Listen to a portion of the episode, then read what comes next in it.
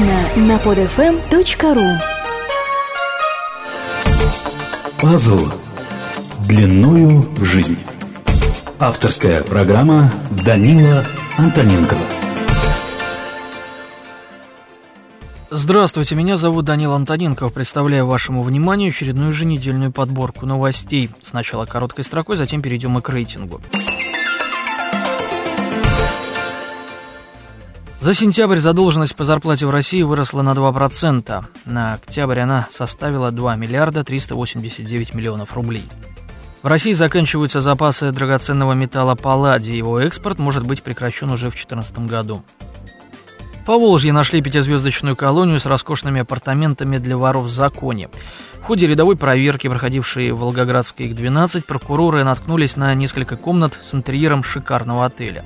Там были установлены кондиционеры, плазменные телевизоры, стереосистемы. А в шкафу был спрятан бар, а также коллекция парфюмерии и гражданской одежды.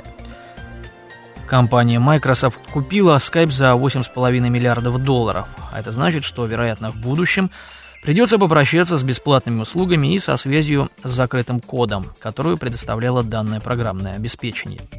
Лондонский суд возобновил слушание по делу о смерти бывшего сотрудника ФСБ Александра Литвиненко. В ходе первого же заседания события приняли экстраординарный оборот. Вдова погибшего добилась проведения полного дознания, в ходе которого должно быть установлено, был ли ее муж убит российскими агентами. В слушаниях принимают участие сотрудники лондонской полиции, а также официальные представители России. Шенгенскую визу в скором будущем можно будет получить только после прохождения процедуры дактилоскопии. По заявлению Еврокомиссии, это требование уже относится к гражданам североафриканских государств, но в течение двух лет распространится на другие страны не шенгенской зоны. Продолжение темы евродепутаты призвали страны ЕС принять в Шенген Румынию и Болгарию. Горбачева, предпочитающего жить вдали от родины, которую он во имя ее же блага развалил 20 лет назад, выдвинули на очередную премию. Благодарный Запад вручил 80-летнему старику премию за преодоление конфликта между Востоком и Западом, а также за объединение ГДР и ФРГ. Новости из Европы. Оценка дефицита бюджета Греции повышена до 10,5% ВВП. Агентство Standard Poor's понизило долгосрочный кредитный рейтинг Испании, а Moody's грозит Франции снижением прогноза рейтинга. Министр обороны Британии Лиам Фокс заявил о своем уходе в отставку из-за скандала по поводу привлечения им на работу его друга Адама Веритти. В частности, Верите, лоббист, которым Лиам Фокс 18 раз встречался во время зарубежных поездок, раздавал людям визитные карточки, в которых он значился советником министра обороны, хотя официально не занимал этот пост. Фокс извинился за то, что он совершил ошибку, позволив личным отношениям перейти в политические и крайне сожалеет об этом. Но это, как известно, повод. А вот в качестве причины отставки может рассматриваться неудача в Ливии, ну, как пример. Ну, Кэмерон пока на плаву. Численность населения Земли перемахнет рубеж в 7 миллиардов 31 октября этого года. Миллиард населения Земли прибавило за 13 лет. Такие данные приводит фонд народонаселения ООН. Основной прирост приходится на беднейшие страны Африки и Азии. При такой динамике в ближайшем будущем они неизбежно столкнутся с проблемой нехватки воды, продовольствия и рабочих мест для граждан. Для многих из них эти проблемы уже давно стали реальностью, а Международный институт управления водными ресурсами прогнозирует, что к 2025 году миллиард 800 миллионов человек будут проживать в районах, где будет ощущаться острая нехватка пресной воды. Одновременно с этим численность населения в Западной Европе, России и Японии идет на убыль. Здесь на одну женщину в среднем приходится полтора ребенка и менее, тогда как в Афганистане и Африке этот показатель в три раза выше. Ну а теперь перейдем к рейтингу. Десятое место. Ленобласть не справляется с планами по строительству соцобъектов. Средства на строительство и реконструкцию соцобъектов увеличиваются, а самих объектов не прибавляется. Так, в 2011 году на эти цели было выделено 2 миллиарда 290 миллионов рублей. Планировалось, что на эти деньги будет приведено в порядок 95 зданий.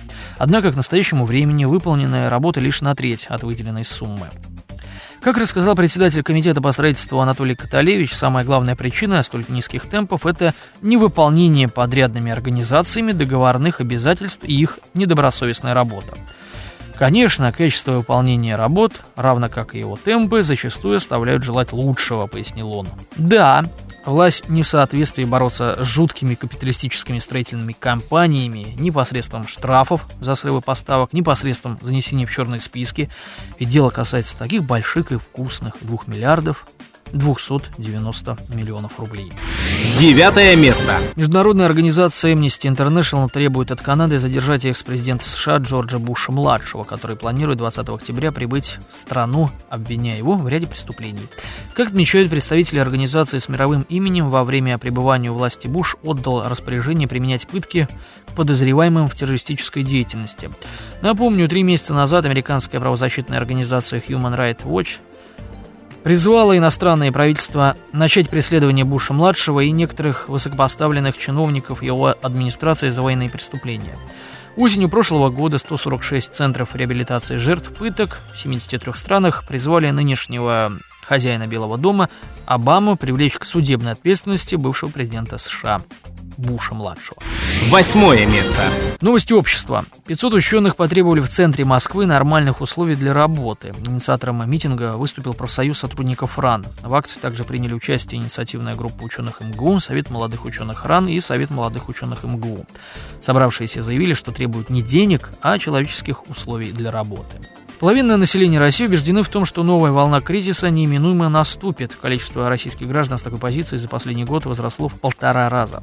Однако бизнес еще не теряет оптимизма. Признать наступление кризиса решились только в 19% компаний. Седьмое место. США в ближайшие три года потратят в России 50 миллионов долларов на программы электронного вовлечения. Под невинным названием кроется обучение компьютерным навыкам активистов некоммерческих организаций почти в 500 центрах по всей стране. Стоит отметить, что арабские революции, совершившиеся за последний год, называют твиттерными. Российские проправительственные эксперты откровенно говорят, что это похоже на подготовку позиции. Шестое место. В России ежегодно сокращается производство собственных продуктов. Согласно информации Росстата, за январь-июль этого года в Россию везено продовольственных товаров и сельскохозяйственного сырья на 25 миллиардов долларов. Этот показатель почти на треть больше показателей аналогичного периода прошлого года. Активно росли за отчетный период объемы закупок мяса, птицы, масла, мясных консервов, подсолнечного масла, сахара и зерновых. Вместе с тем, собственное производство наращивалось незначительными темпами. При общем росте выпуска сельскохозяйственной продукции на 0,7% в России продолжалось снижение количества крупного рогатого скота, сократился выпуск молока, подсолнечного масла, крупы и муки грубого помола. Остальные позиции, если и росли, то незначительно. Пятое место. Федеральный апелляционный суд США штрафовал группу юристов за подачу иска против бывшего вице-президента страны Ричарда Чейни, экс-министра обороны Дональда Рамсфельда и бывшего председателя комитета начальников штабов ВС США Ричарда Майерса. Суть иска сводится к попытке доказать, что за терактами 11 сентября в Нью-Йорке и Вашингтоне стояла прежняя республиканская администрация США. Иск был подан от имени сотрудницы Пентагона Эйприл Гэллоп, которая вместе с ребенком получила серьезные травмы. Женщина утверждает, что стена обрушилась не из-за попадания в здание Пентагона, направленного террористами самолета, а в результате взрыва мощной бомбы, заложенной и подорванной по указанию высшего политического и военного руководства страны. В целом, Гэллоп считает, что события 11 сентября были инспирированы тогдашними властями США с целью создания в стране атмосферы непротивления радикальным изменениям политики и практики конституционного управления страной. Суд признал доводы Гэллоп необоснованными, но решил ее не наказывать, поскольку посчитал, что она полностью полагалась на своих адвокатов Денниса Кеннингема, Мустафун Дануса и Уильяма Вилла. Женщина отделалась предупреждением о том, что в случае дальнейших попыток злоупотребления американской системой правосудия будут грозить штрафные санкции. А вот юристов обязали выплатить штраф в размере 15 тысяч долларов и покрыть судебные издержки в двойном размере. Четвертое место. Туркмении и ЕС приступили к подготовке документальной базы для поставок туркменского газа в Европу, заявил 13 октября президент Гурбангулы Берды Мухамедов в ходе переговоров с федеральным президентом Австрии Хайнсом Фишером. На этом фоне не случайным выглядит заявление об уточненных запасах туркменских месторождений, которые составили более 26 триллионов кубометров газа. Накануне приезда в Ашхабад австрийского президента британская аудиторская компания объявила, что восточное месторождение Южный Иолатань в Туркмении по запасам газа второе в мире после иранского Парса. Тем временем в Лондоне в Королевском институте международных отношений был представлен доклад «Личный карман президента. Нефть, газ, закон», и следующую историю того, как правящий в Туркмении режим стал владельцем нефтяных богатств страны. Доклад подготовлен американской неправительственной организацией. Президент Берды Мухамедов, считают, автор доклада сумел полностью подчинить себе всю нефтегазовую отрасль страны. И, как сказано в предисловии к докладу, режим грабит собственный народ с молчаливого согласия западных правительств, международных институтов и корпораций. Видимо, западные цивилизаторы знают, как правильно делить нефть и с удовольствием поделится с Туркменией этим заветным секретом. Третье место. Оперативную аналитическую разнообразную информацию о войне в Ливии я рекомендую вам черпать из альтернативных источников, ссылки на которые вы можете найти на странице подкаста. Но все же коротко. Каддафи объявил о часе ноль, которое подразумевает всеобщее восстание, но и вспыхнуло в Триполи. Его поддержали правительственные силы. Проскакивает информация о нескольких тысячах солдат НАТО, которые пришли на помощь мятежникам под шумок якобы готовящегося визита Клинтон в Триполи. Также сообщается, что США направляют военных в четыре африканских страны. Данные разнятся от нескольких сотен до нескольких тысяч солдат. Речь идет об Уганде, ЦАР, Демократической Республике Конго и Южном Судане. Не исключено, что они могут и не долететь до пункта назначения, сделав остановку в Либии. Либо долететь и помочь по-нужному перекроить власть в неспокойных странах. Далее, международная правозащитная организация Amnesty International заявила, что в Ливии после прихода к власти Переходного национального совета проводится произвольный арест и пытки людей. В документе говорится, что представители организации посетили ряд ливийских тюрем. ООН признала, что не может нормализовать жизнь в Ливии. Ну и в завершении арабской темы. Сообщается, что президент Сирии Асад подписал указ о разработке новой Конституции. Второе место. Власти Нью-Йорка борются с демократическим паровым граждан. Активистов, которые выступают против финансового терроризма американских корпораций, занимают небольшой парк в Нижнем Манхэттене уже несколько недель. Администрация города вытесняет оккупантов Уолл-стрит из парка под предлогом уборки парка. Однако решительно настроенные люди покидать свою штаб-квартиру не собираются, они стали благоразумно убирать парк сами. К слову, власти города не дали занять Уолл-стрит в очередной раз, арестовав более 70 человек. Также сообщается, что в США движение «Оккупируй Уолл-стрит» провело шумные акции протеста у домов самых обеспеченных жителей Нью-Йорка. Любопытные данные опросы. 78% опрошенных уверены, что представители Уолл-стрит виновны в сложившейся экономической ситуации.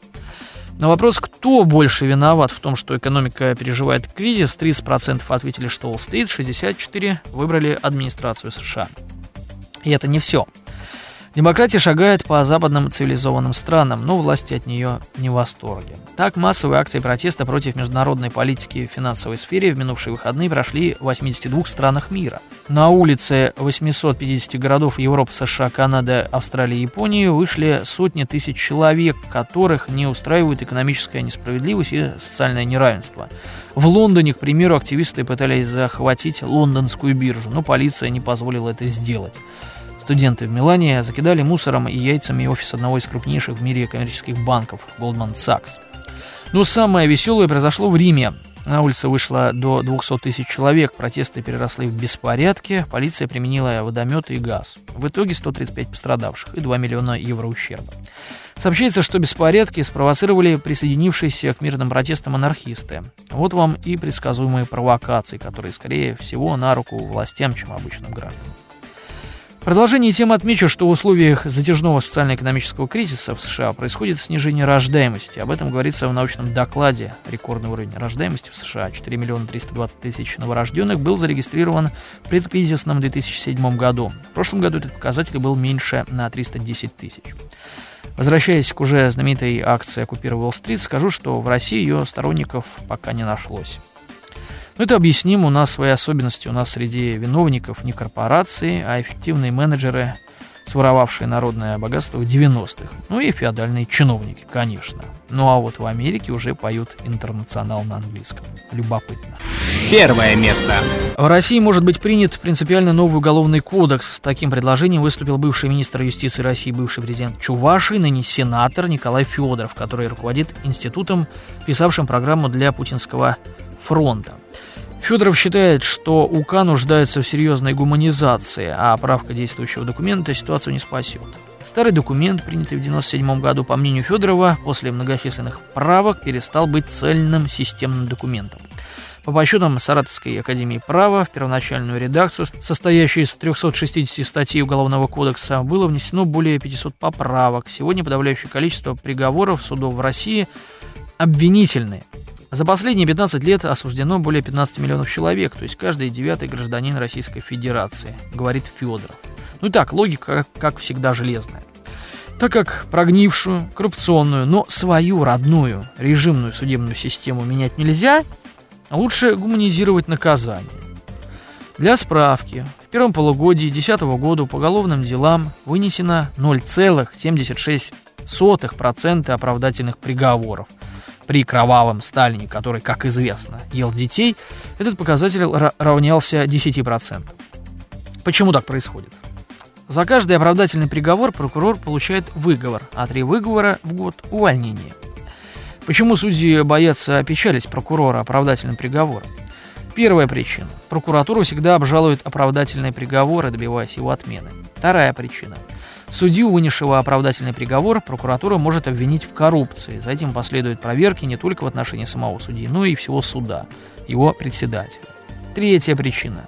Судью могут привлечь к уголовной ответственности. Это, правда, может сделать только генеральный прокурор. Однако следственные действия проводит прокуратура того города, где находится суд.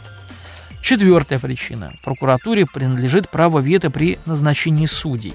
Квалификационная коллегия судей направляет заявление претендентов на должность судей для проверки на достоверность и правдивость именно в прокуратуру. Друзья, прошу вас, принимать участие в вопросах, которые формируются в зависимости от темы подкаста. Отдельно хотел бы об этом попросить слушателей, которые закачивают программу, не заходя на страницу подкаста. Не оставайтесь в стороне. Заходите на сайт под FM.ru, раздел «Политика». Проголосовать может каждый желающий, авторизировавшись в любой социальной сети, к примеру, ВКонтакте. Также на странице выпуска вы найдете ссылки на не вошедший выпуск «Любопытный материал». Сегодня это статья о войне в Ливии глазами очевидца, информация о схеме по отъему иностранных денег, которые лоббируют США и многое другое. Месяц назад вам был задан вопрос, какая должна быть стипендия у студентов вузов относительно средней зарплаты по стране. Шесть человек из десяти считают, что она должна быть как в 1985 году и равняться 30% от зарплаты средней. Треть опрошенных выступает за стипендию в половину от зарплаты. И 8% слушателей довольны уровнем современной стипендии, которая равняется 6% от зарплаты. У меня пока все. С вами был Данил Антоненков. Надеюсь, очередные пазлы заняли свои места до следующей недели. Партнер передачи – проект «Актуал-инфо». Это самые актуальные новости России и мира, позволяющие читателю выбрать главное в пестрой и многообразной картине дня. Пазл длиною в жизнь. Скачать другие выпуски этой программы и оставить комментарии вы можете на podfm.ru